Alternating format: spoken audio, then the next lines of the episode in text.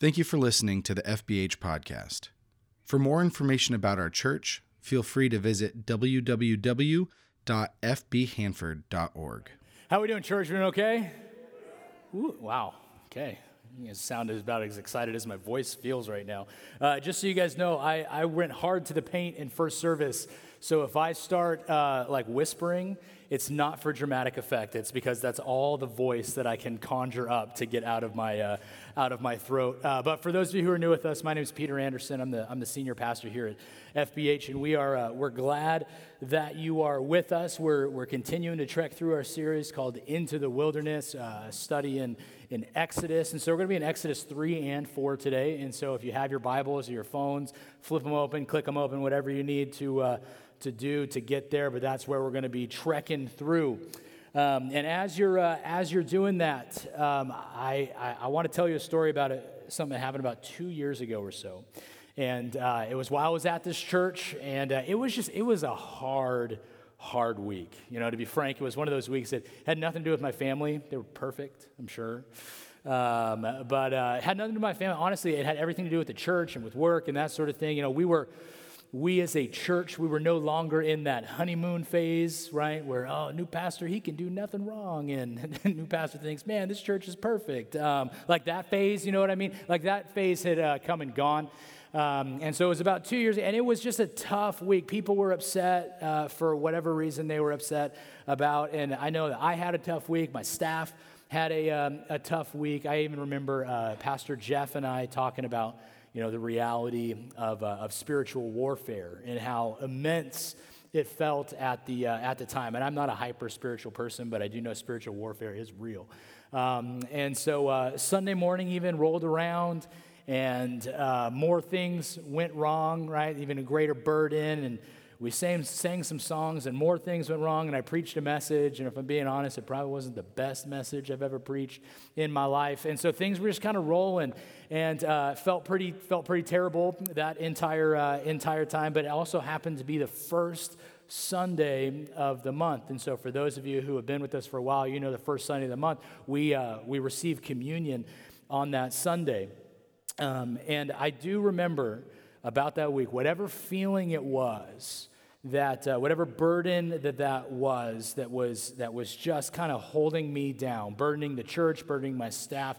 As we received communion and as we did one last song that we, we sang together uh, it was gone. That feeling was gone God was, was present, the Holy Spirit was moving, and we simply got to be a, a, a, part of it. It was a very real manifestation of the Holy Spirit. And even Jeff came up afterwards and he was like, Hey, whatever it was that was weighing us down all week, did you feel like communion? It left. And I was like, Yeah, yeah, I felt that. You felt that too? I felt that like I thought I was just like that, that crazy person, you know. Um, and, uh, and so it was very, very real. And honestly, one of the, one of the realest encounters I have had with God in, in that sense, because I'm a very practical thinker, right? God gave me a brain, so I should probably use it. And so I'm going to read the Bible and do what the Bible says and all of that stuff. And so um, I can't explain it any better than what I just did. Um, but I just know that for whatever reason, that morning was a holy morning. It was different.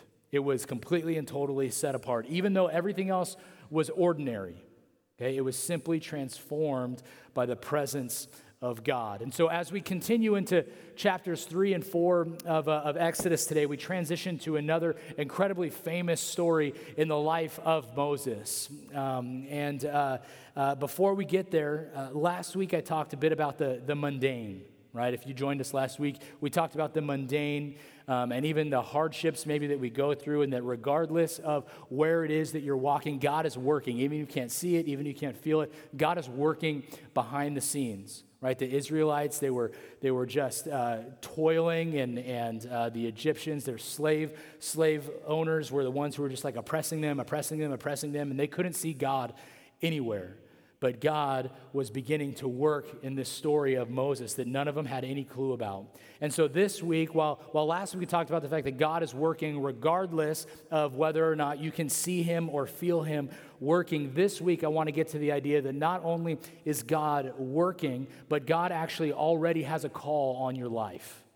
God already is moving forward. Because I think that we can get caught up in the idea that our, our job on earth is to make enough money to die comfortably right? That's kind of a really dark way to say to say like to say our, kind of our end goal but a lot of people's end goal is say hey i just want to make enough money so i can die comfortably right? Like just even scrolling through Facebook. Like I can't scroll like five times through Facebook without somebody talking talking to trying to talk to me about retirement, right? I don't know if it's because I googled retirement at one point and big tech has all of my knowledge or whatever, like how much money do I need to retire and now everybody's trying to sell me stuff. I don't know. Okay, but that really is a lot of people's kind of kind of end goal. I just want to die die comfortably. I want to challenge that notion this morning for each and every one of us because if all we are doing is chasing as much money as we can make, then we're sadly missing the mark as a Christian. Or maybe maybe that's not you. Maybe you're like, you know what, money, I don't care. Like money's not my thing.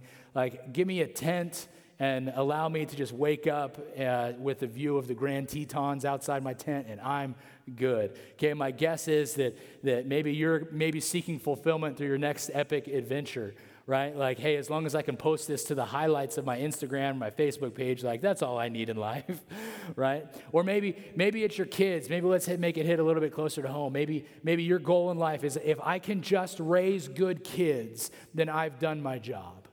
Maybe like, like, like if all I can just, if I can just be consumed with my kids, or, or I can just be really, really good at my job, right? Or I can, whatever it is, whatever, fill in the blank. Maybe it's, maybe it's, man, if, if, if all I can do is just do my best to serve my spouse every single day. My life will be completely and totally fulfilled, right? There's a little too many smirks on that. Some of you guys are like, that's not where I find fulfillment. Yeah, right. I'm going to the Tetons, man. Forget about that. Uh, but regardless, regardless of, uh, of what it is, I don't know where you're at this morning or where you're seeking fulfillment or anything like that, but, but we're going to learn that right where you sit, whatever it is, God has something greater for you already. So not only is God working behind the scenes, as we saw last week, but God has already called you to something greater. Okay, Moses in this story, he's herding ordinary sheep on an ordinary day in the wilderness of Sinai. Would have been an ordinary thing for him. There was a bush, an ordinary, scrubby looking bush, and suddenly the holy happened. Everything was transformed. Nothing in Moses' life was ever the same again from that point forward. This is a story about calling, it's a story about vocation, it's about the extraordinary breaking into the ordinary, right? It's about hearing and responding to the call of God in our lives. Okay, the Old Testament scholar, it's a guy by the name of Walter Brueggemann. He says this about the story. He says, Moses had his ordinariness broken. I didn't know ordinariness was a word until I read this. Moses had, has had his ordinariness broken. He had to rethink the faith and the life of his people. Moses discovered that this life was saturated with the reality of God. And he wondered what could be different about the purpose of my life because of the reality of this God. So, Let's see what it says. Exodus 3, we're going to go verses 1 to 3. We're going to start right at the beginning. It says this Now Moses was tending the flock of Jethro, his father in law. Great name. The priest of Midian. And he, he led the flock to the far side of the wilderness and came to Horeb, the mountain of God. There, the angel of the Lord appeared to him in flames of fire from within a bush. Moses saw that though the bush was on fire, it didn't burn up. So Moses thought, I'll go over and see this strange sight, why the bush does not burn up. so this is a pretty, uh, a pretty familiar story. A pretty, at least we're, we're familiar with the idea. If you don't know the whole story, maybe you're familiar with the idea of the burning bush and Moses, right? And a lot of people kind of want to focus on, on the miracle that's happening here, right? I remember being in Sunday school and be like, well, what, burning bush? It didn't get burned up, man, that's crazy. And that's all I kind of remembered about the story that there was a burning bush. And maybe even for you right now, you're like, man, what happens in verse 4? I remember about the burning bush, but I don't remember what happened after the burning bush. And it's important to note the idea that this bush is on fire, but it's not actually on fire. That's not the most important part of this story. The miracle, while, while it served to kind of gain Moses' attention, it, it did only that. It just kind of got his attention. And and it's what follows that makes it a bigger deal. But as long as we're here, we're going to teach you your theological word for the day. Okay, your theological word for the day is a word by the, by, that we say uh, theophany. Theophany, T H E O P H A N Y. Theophany, I know. I uh, spelling bee runner up in fourth grade. Um, scissors is a hard word in fourth grade, everybody, just so you're aware. So, theophany, okay? Uh, turn to your neighbor, actually say that word. Say theophany. And that was okay. I think we had like half participation. Now, the other half of you, say theophany. There we go. Okay. So, um, this word theophany is really it's a temporary manifestation of god to humans okay a temporary manifestation of god to humans the, the word literally means appearance of god Okay, we see we see different uh, different circumstances of theophanies. Most oftentimes in the Old Testament, right? We see this idea of a theophany, and so uh, you know God in the in the burning bush. That's that's a very real one. Uh, another uh, form of a theophany is remember Shadrach, Meshach, Abednego. They go into the fiery furnace, and three of them go in. But you look in, and there's four, and you're like, "Whoa, what's happening?" That's the the physical manifestation of God. Um, that is a theophany for you. So, so theophanies, they occur uh, in different forms throughout Scripture. Okay?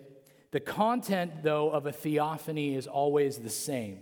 Theophanies, they consistently show God revealing himself or revealing his promises to, uh, to his people. So it's important to note that, that even in, in Scripture, in the entirety of Scripture, Moses has more one on one interactions with God than any other character. Okay, we're not talking about like Jesus and the disciples. We're talking about God the Father at this point. Okay, so Moses has more face-to-face interactions uh, with God than any other person. So we have the Mo- Moses, the burning bush. Um, he goes up uh, to, uh, to to Mount Sinai and and he goes up to that mountain to worship God for for like 40 days. Right? There's a whole bunch of different instances of Moses and God interacting. But what I want to point out is this is the very first one. Okay, while we in our heads think to ourselves, oh yeah, God and Moses, man, those two are like this. Like this is the first written interaction that we have between Moses and God is at this, uh, this point. Okay, and there's, there, there's other theophanies as well, but you get the point. God is revealing himself to Moses at this point to reveal, to talk about some very, very important stuff. So let's keep pushing. Verse 4. It says, When the Lord saw that he had gone over to look, God called to him from within the bush. Moses, Moses. And Moses said, Here I am. Do not come any closer, God said. Take off your sandals, for the place where you're standing is holy ground. Then he said, I am the God of your father, the God of Abraham, the God of Isaac, and the God of Jacob. At this, Moses hid his face because he was afraid to look at God. He's afraid to look at God. And even though, so this is a conversation with a burning bush, we need to remember that this space is holy ground. And even God, as he introduces himself, he introduces himself in a very interesting way. Right? Like when, when I introduce myself, I don't introduce myself as, uh, uh, hello, I am, I am Peter, the son of Edwin, Donald, and Elmer. Right? Like that's not, also, great grandpa's name was Elmer. Solid. But, like, that's not how I introduce myself. That's not a thing, right? And so we have a very interesting way of introduction here. Well, what happens if we go back to, to Genesis chapter 50 or the majority of Genesis when we learn about these characters of Abraham, of Isaac, and Jacob? God makes promises to all of these people. These promises have not yet been fulfilled. And so we've talked about the fact that Exodus, God is going to be fulfilling promises that He had set forth hundreds of years prior. And so when he introduces himself as I am the God of Abraham, the God of Isaac, the God of Jacob, he's introducing himself as saying, Hey, I am the one who made a promise to your people. That's what he's talking about here as he introduces himself. And so not only does he do that, he's like, hey, when you like, hey, take off your sandals because you're about, you're, you're, you're walking on holy ground right now. Because we need to remember that, that when the holy happens, when, when the Spirit is present, when God is manifest, everything changes. It changes from the ordinary to the extraordinary. When we experience God's present or God speaks to us, when the holy happens, all is transformed. Right? And God's holiness, it, it requires respect. God's holiness requires, it requires reverence. Okay, but God's God's presence also transforms everything at hand. Okay, the Bible uses, it uses the word reverence and fear interchangeably. It's actually pretty, pretty fascinating the way, the way that they're, they're used. But, but to revere God is, is to fear Him in the fullest sense of the word. To fear him fully, to fear God is to have this, this wholesome dread of ever displeasing the Lord. That's what that means. That implies that our love for him as well as our awe of him, those two things go hand in hand perfectly. It's kind of like, kind of like, I don't know, pick one of the times that I got home late, like after curfew when I was in high school. Okay, I revered my father. Okay, I had the fear of, I mean, he said the fear of the Lord, but it was really the fear of my father was put in me every single time that I would like come home. Like it's pre cell phone, so like it wasn't like, you know, he could say, hey, you just couldn't call. Like, no, I couldn't call dad. And also, my mom would always say, We're worried you're dead in a ditch somewhere, right? Like moms, you guys know that line? You guys have that written down somewhere. I'm pretty sure you pass it from mom to mom as new babies come into the world. Hey, use this. Right? And so I come home and like I just knew like that I had that that fear of my father because he controlled everything that I was allowed to do. Like he had complete control of my life, at least my social life at that time. Right? Like I revered my dad because I feared him, but I also didn't want him to be disappointed in me in any way, shape, or form. Right? It's like that old saying, like, can you just can you just yell at me? Because I'd rather you just be mad at me than be disappointed in me because it's way worse. Right? And so that's kind of the, this fear, this, this reverence that we're talking about. Okay, not only fear because of, because of what they could do, but also fear because you're in complete and total awe of how great that they are, of you not wanting to disappoint him in any way, say in any way, shape, or form. So to simply respect God is it, it's not enough. It's not strong enough. Respecting God is not strong enough. We should fear to disappoint Him. That's where we should land because He is a holy God and revere or worship Him for His holiness.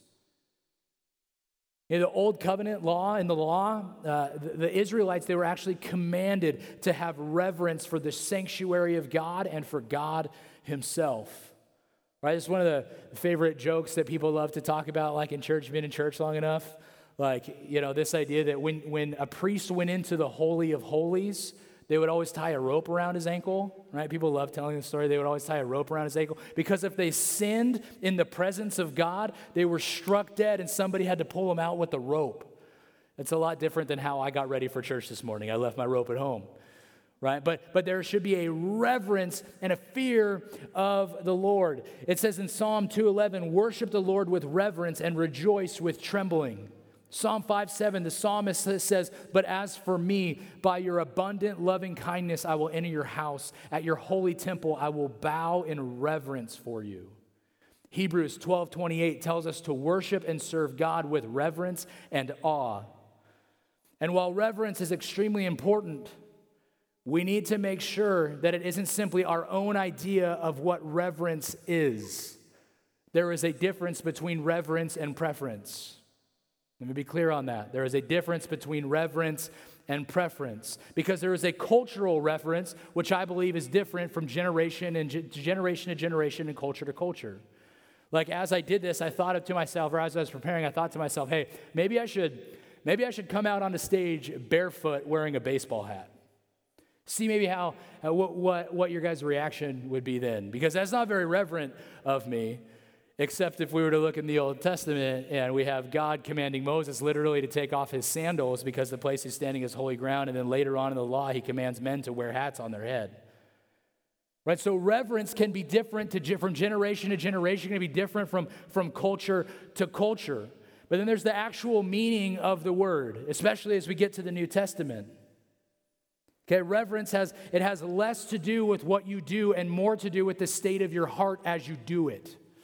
Let me say that again. Reverence has less to do with what you do, and it has more to do with the state of your heart as you do it. Okay, in the New Testament, reverent, uh, reverence occurs through three, like the, the, translation is, is three different Greek words. And I'm not going to try to pronounce them um, for you, and you don't care anyway, um, except to watch me stumble over them. Um, but they encompass the idea of, of modesty, subjection, and considering yourself inferior, and because of that, giving somebody else honor. Okay, that's the idea of, of reverence. When we come to terms with the holiness of God, we come to terms with who God actually is, it's easier to consider ourselves inferior and give him honor. Okay, this is what Moses does when he removes his sandals. He's like, I am less than you. I revere you. I will do what it is that you told me to do because I fear you. Right? Scripture says for the fear of God is the beginning of, uh, of wisdom. Right? Same thing. This idea of, of reverence. And beyond that, beyond the idea of reverence, the, the, the burning bush in this barren, kind of lonely desert of Sinai is the sign that, that God often comes and graces the lowly, encounters you right, right where you're at, appears in common places of life, right? Speaks a word. We can experience God's presence anywhere, right? Anytime, at work, at home, at school. Okay, God's presence happens to ordinary people simply going about their day. Like, like God will encounter you in the ordinary and turn it to extraordinary. And then, of course, we all have those places where you can feel that presence of God, right? I had a, uh, a former pastor, he used to call those places thin places, right? Where there, there seemed to be less of a barrier between ourselves and God in this place, simply a space where he could commune better with God. You guys all have those places. For me, it's the mountains. For my wife, it's the beach. Maybe for you, it's sitting down in a field of dirt looking at a whole bunch of farmland. I don't know where it is for you. Okay, but we can all experience God in these different places. So while that lesson is important to this message, that is not, I believe, the most important thing for us today in this message. Let's keep going. Exodus 3 7 to 10 says, The Lord said, I have indeed seen the misery of my people in Egypt. I've heard them crying out because of their slave drivers, and I'm concerned about their suffering. So I've come down to rescue them from the hand of the Egyptians and to bring them up out of the land uh, into a good and spacious land, a land flowing with milk and honey, the home of the Canaanites, Hittites, Amorites, Perizzites, Hivites, and Jebusites. And now the cry of the Israelites has reached me, and I have seen the way the Egyptians are oppressing them. So now go. I'm sending you to Pharaoh to bring my people, the Israelites, out of Egypt. Okay, so remember, so last week we talked about this idea that, man, the Egyptians were, or the Egyptians were completely and totally oppressing the Israelites. Right? Everything that they, just made the Israelites' life harder, not just like with work and slave labor and all that stuff, but, but even beyond that, they were slaughtering babies. Literally, a baby, a, a male baby would be born, and they would throw it into the river just to make it drown. Like that, those are, those are the, the circumstances that the Israelites found themselves in. And we left off with the Israelites crying out to God, saying, God, like, where are you right now? Like just crying out and groaning. And God said, I heard their groans. And now we see right here, God is answering that call. He's answering that call. So God, at this point, calls Moses to task. And for today, I think this is where we need to land. God calls Moses to task. There's work to be done. And this call, right here, this call is going to change Moses' life forever. His life will never be the change. This is the first instance, like I said, that we see him and God interact. Is the first time we true, truly see a relationship between uh, the two of them. And it's funny because God didn't say, hey, hey, Moses, uh, look, I know we just met. Like, this is our first interaction together. And man, I'm so glad you're a part of the family of God. But before you go and do anything, you know what I want you to do? Uh, because this is after the book of Genesis, can you actually go back and familiarize yourself with the book of Genesis? Like, really get your theology and understanding of God down uh, before you go out and do anything. And actually, after you're done reading the book of Genesis, I want you to get into a group of people, and I really want you, like, join a small group, maybe. Can you find a group of other people who've also, like, lived the book of Genesis, and you guys can talk with one another? And then, and then once maybe you feel a little bit more mature, a little bit, have maybe a little bit more knowledge, and maybe you're comfortable with all of this, then you, then go ahead and go talk to Pharaoh for me, just so you understand who all the Israelite people, like, what our toil has been and all that stuff. As far as I know, as far as what is written down, God does not say that anywhere in here. Actually, you look at verse 10, he says, So now go. Like those are the instructions. So now go. I'm sending you to Pharaoh to bring my people, the Israelites, out of, out of Egypt. He says, Hey, Moses, look, I, I've heard the cry of my people. They're hurting And they're crying because of this, this terrible favor. Do me, or this terrible Pharaoh, do me a favor because I am holy and you aren't. Go talk to Pharaoh, the most powerful man in the world, by the way, and just give him a heads up that I am going to be freeing my people from Egypt. Go. Those are the instructions that he gets. God calls him to task immediately after this encounter. Right? There are too many times that, that we ourselves even have put roadblocks in our own way to impacting the kingdom of God. Probably because of our, our own fear, our own insecurity in some way. God doesn't say wait, God says go. Every single time you see in Scripture somebody come into the family of God, it isn't like, hey, go become a mature Christian and then serve. That's not what it says. This, okay, now go right? Jesus and the demoniac. Hey, uh, uh, you're, you're cured. You're part of the family. Demoniac says, hey, hey, Jesus, can I come hang out with you? And Jesus is like, no, my small group's full. Go home. Go tell people about me. He doesn't say be more mature. He doesn't say join. He doesn't say any of those things. He says go. And God here calls Moses to task in the same way. And Moses reacts the same way all of us react. Over and over and over again, Moses begins to give excuses.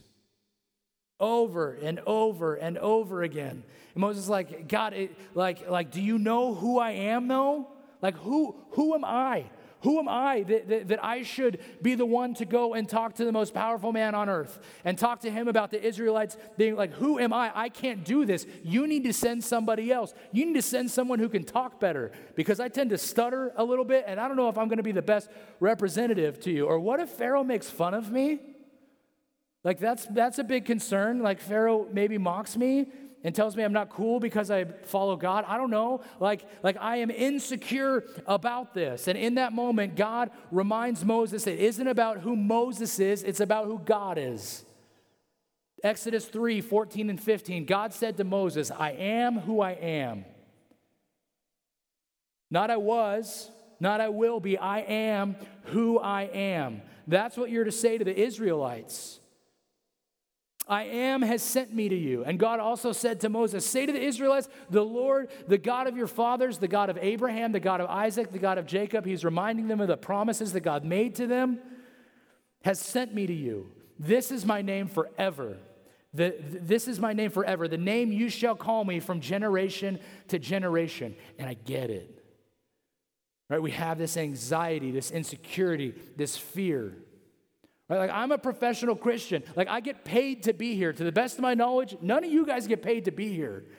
If you do, keep working that gig because that's pretty sweet. But I'm a professional, like, I'm a professional Christian, and I still get nervous when I talk to people about Jesus. Like, it doesn't go away. I don't have the gift of evangelism. Like, one on one evangelism is, is difficult to me.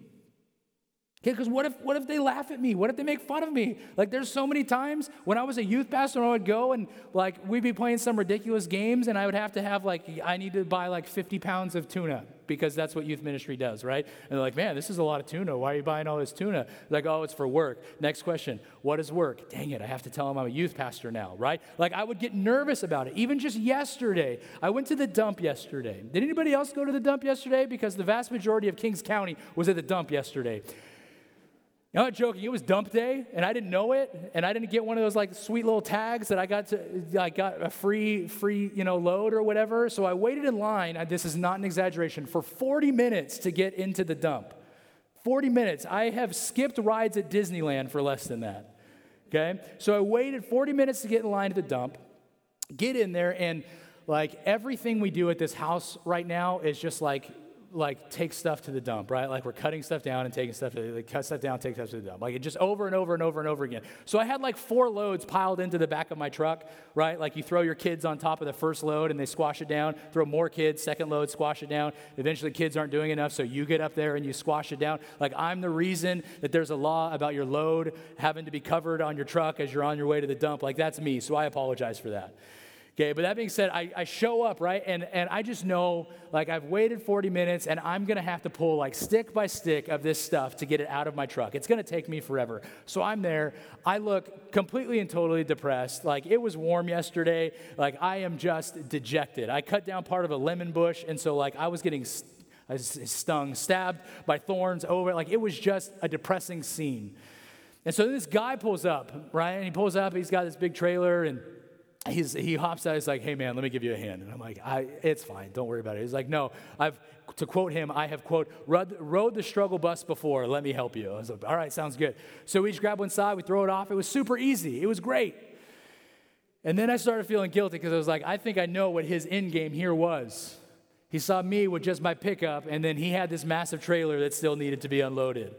Right? And so I started feeling guilty. I was like, dang it, but my truck is empty. I could probably leave right now. I was like, no, I shouldn't leave right now. Okay. So I went over and I helped him. We started talking, talking about his family, his job, uh, started talking about like where the massive pile of clippings that he had had come from and that sort of thing. And so as we're talking, I realized that his favorite word was actually the F word. And he said the F word like most of us say um.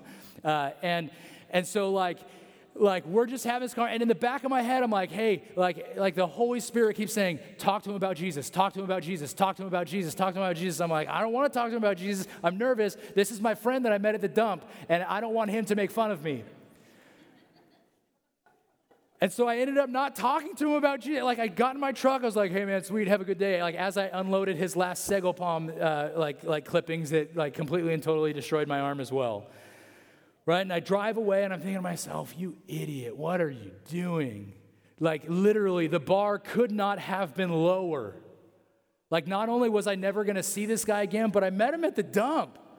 Like, this is the lowest bar for me to possibly hurdle when it comes to talking to other people about Jesus. And I got nervous and I got scared about it. The stakes, like I said, could not have been lower. And even in this encounter, like I asked myself, like, who am I? Like, God, are you sure? Like, are you sure, God, that I'm supposed to talk to this person about who you are? Are you positive about this? Because he says the F word a lot, and that makes me nervous. No, I'll let someone else take this one. And then I came and I was reviewing my message uh, for this morning, and the next verse just kind of kicked me in the teeth because I knew I should have just done what I've been called to do. Exodus 4, it's verses 11 and 12.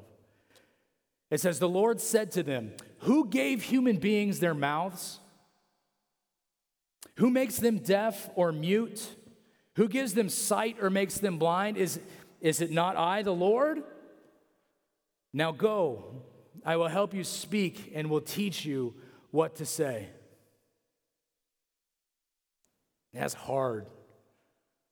The Lord said to Moses, after all of his complaining, after all of his excuses, after, God, I can't do this. God, show me this miracle. Okay, once you do this, I'll comply. After all of these things, God just said to him, Hey, who gave human beings their mouths? Who was it? Now go, I will help you speak and I will teach you what to say. And we all have human moments. We all have these, these moments. And while Moses, his call was actually overwhelming and Moses' call was actually filled with risk, okay, we, we simply just get overwhelmed, even though there are literally zero, zero repercussions for just doing what Jesus has called all of us to do. Like yesterday, there were zero repercussions for me talking to that guy about Jesus my, my, my dump friend. Moses felt fearful and he felt inadequate. He was reluctant to go, and we all feel that way at one time or another. Just like it's not easy to hear God's call in our lives, it isn't easy to live out that call either. That can be difficult. But we don't have to do it on our own, nor, nor should we do it on our own, because God is in this entire thing as we're called to represent Him. He gave us mouths, and He will help us speak and let us know what it is that we are supposed to say. But why, why, why do we have to do it? Why do we get even, I call it an opportunity, right? Why do we get, why do we get this opportunity to live on call? 1 Peter 2 9 tells us why. It's not going to be on the screen.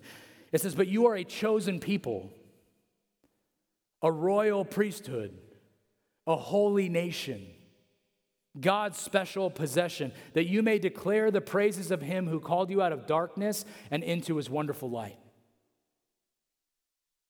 This is about, this is about believers. Let me say it again. But you are a chosen people. You are a royal priesthood, a holy nation, God's special possession that you may declare the praises of him who called you out of darkness and into his wonderful life. We are his royal priesthood. God has formed this nation, this race, this priesthood to take possession of us. We are his people in a very, very real way. And it's not just that we, we pledge our allegiance to him, it's that he has taken ownership of us. We belong to him. We belong to him. And for, for, for one, we, like we have made, like he has made us to declare his praises. He made us to do so. That's more than just like this natural response to God's mercy or something we should do to be delight or polite. De- declaring God's greatness is one reason for our very existence. And when we praise him, we fulfill that purpose. He has called us out of darkness and into a meaningful life and eternity with Him because we belong to Him. We belong in His light. And one of the ways we praise Him, one of the ways we do this is by saying yes and taking up our calling. In the same way that Moses took up his calling. Did it take a while? Yep, it took a while. Did he do it? Yep, he did it. And it's our responsibility is when we entered into the family of God, when, when the Holy Spirit, right, we say this a lot with kids, the Holy Spirit lives inside of you. That is a theological truth. Okay, when the Holy Spirit came to live inside of you and you were sealed forever, you were also given spiritual gifts. Holy Spirit gives you those, right? And these, these things that the Holy Spirit brings up in your life so you can, you can do supernatural now things.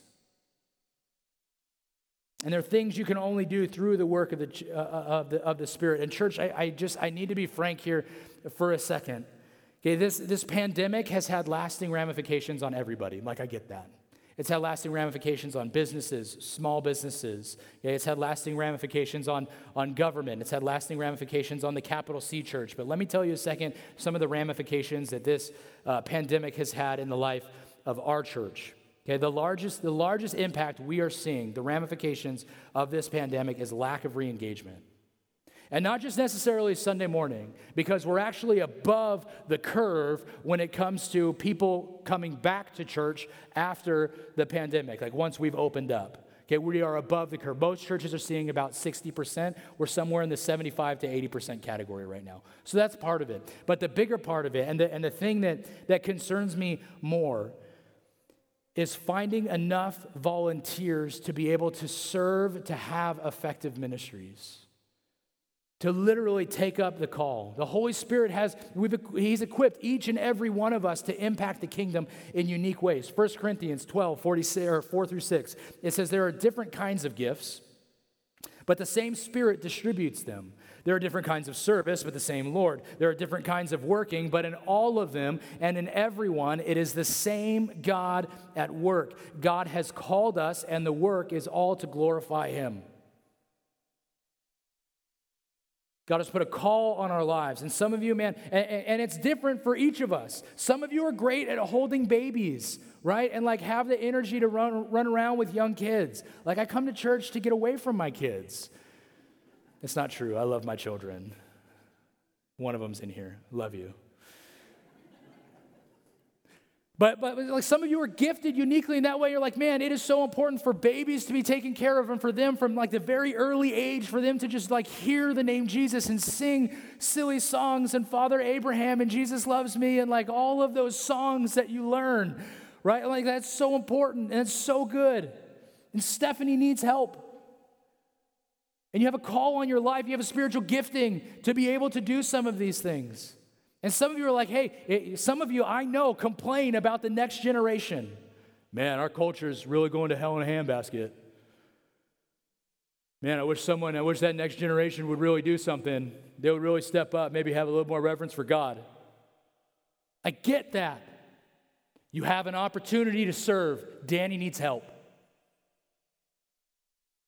Some of you are musically inclined. Some of you, some of you, man, you, you, like when it comes to the psalmist, man, praise him with horns and bells and whistles, and hopefully it's not too loud. Okay, but but some of you are musically inclined and we need your help. God has called you, He has given you that gifting. And I know there's a lot of you just sitting in seats right now who, who you can do things, like you can serve, and you're simply choosing not to for whatever reason. God has put a call in your life, and maybe it's not even inside the walls of this church, and that's fine. I don't want it to be just within the walls of this church. Okay, so if, if uh, the only place we are serving is the walls of this church and we're simply serving ourselves and we're going to exist until the last baby is grown up and dies, that's it. Okay, you have a calling. Some of you, man, some of you are so good at hospitality. Some of you are so like, man, somebody is in the hospital and they need somebody to just go sit with them or call them because you can't go inside a hospital right now. And you're like, hey, you know what? I love them. I'm going to care for them because I have this spiritual gift of hospitality and maybe mercy. And they need to hear from somebody from the church say, hey, I'm praying for you. I love you. Like, tell me what I can do. Can I bring your family a hot meal? You have a calling on your life. Okay, for others of you, maybe, man, maybe like you just, the, the blood gets pumping when you see somebody who's maybe homeless or in need of food, or, or, or maybe it's like overseas missions or something like that. Like the name of God has not yet been proclaimed in these places, or it needs to be reproclaimed somewhere. So I'm going to go and I'm going to do that. Great, go, do that, serve. You have a calling on your life, a responsibility to do so because you're a royal priesthood. You belong to God, and you have responsibilities that come along with that. It's the church's responsibility to equip the saints for the good work of Christ, to equip the church to move forward. And hear me on this for every need that the world has, for every need the world has, the Spirit has equipped the church with believers to respond. Not governments, not after school programs, the church. Let me say it again. For every need that the world has, the Spirit has equipped the church with believers to be able to respond. Every single need. And it isn't a hurry up and wait and get more training. Go read Ex- or go read Genesis and, and join your small group. Moses, it is go now. The world is hurting, and now it desperately needs the church to be the church. That's what it needs a group of believers serving the same God with the same mission of proclaiming his name. And the time for excuses is over. The time for I don't talk well is over. If we proclaim the name of Jesus, we put our trust in him alone. You want to see transformation? That's how transformation happens. You take up the calling that God has already put on your life. That's how it works. And if you're nervous, that's fine. We all get nervous. Go back to Exodus 4 11 and 12. The Lord said to him, Who gave human beings their mouths? Who makes the deaf? Who makes them deaf or mute? Who gives them sight or makes them blind? Is it not I, the Lord? Now go. I will help you speak and I will teach you what to say. Church, it's time. It's time to take up that call and it's time to take up that commission that we have of leadership. God has placed it on our lives. It's our responsibility to take it up. Amen? Let's pray. Heavenly Father, thank you for Moses. Thank you for the call that you placed on his life. Thank you for that call and that burden of leadership, even God, that you've placed on, on my life, that I can't imagine my life being different than, than what it is now. But God, I had different plans. You know I had different plans. You know I was going a different direction in my life. And I eventually had to just surrender to you because you had a call on my life and it was my responsibility to take it up. And so, God, I pray today that, that we as a church would be known as a church for taking up that calling, for taking it seriously. Not just a church that gave it lip service, but we're going to talk about this and then feel bad about it for the rest of the day. And then ultimately move on. That we would be a church that we would just say, hey, God, what, like, what is it that you have for my life? And even if we're unclear on it, that we would just simply, okay, I know that God tells me I'm supposed to serve, so I'm just supposed to, I'm going to go serve. And God, give me clarity in that. Whatever it may be, God, I just I, I pray that that would be a burden on our lives, a burden on our hearts. And Father, I, I, I pray that we would recognize that we are indeed a royal priesthood. That we're part of your family. You, you took ownership of us. And I pray that we would respond accordingly. And Father, if, if there are those even here who, who are not yet a part of that royal priesthood, not yet a part of the family, but it's like, hey, I want, I want in, I want to be a part of that family, I want to serve something, someone greater than myself. If that's you this morning and you want to become a part of the family of God, just in the, the quietness of your heart, you can repeat after me. Say, Father, A, I admit that I'm a sinner in need of a Savior. I recognize that I fall short every single day of your standard. But I, be, I believe that you sent your son to die on the cross for me. I believe that because of him and his life,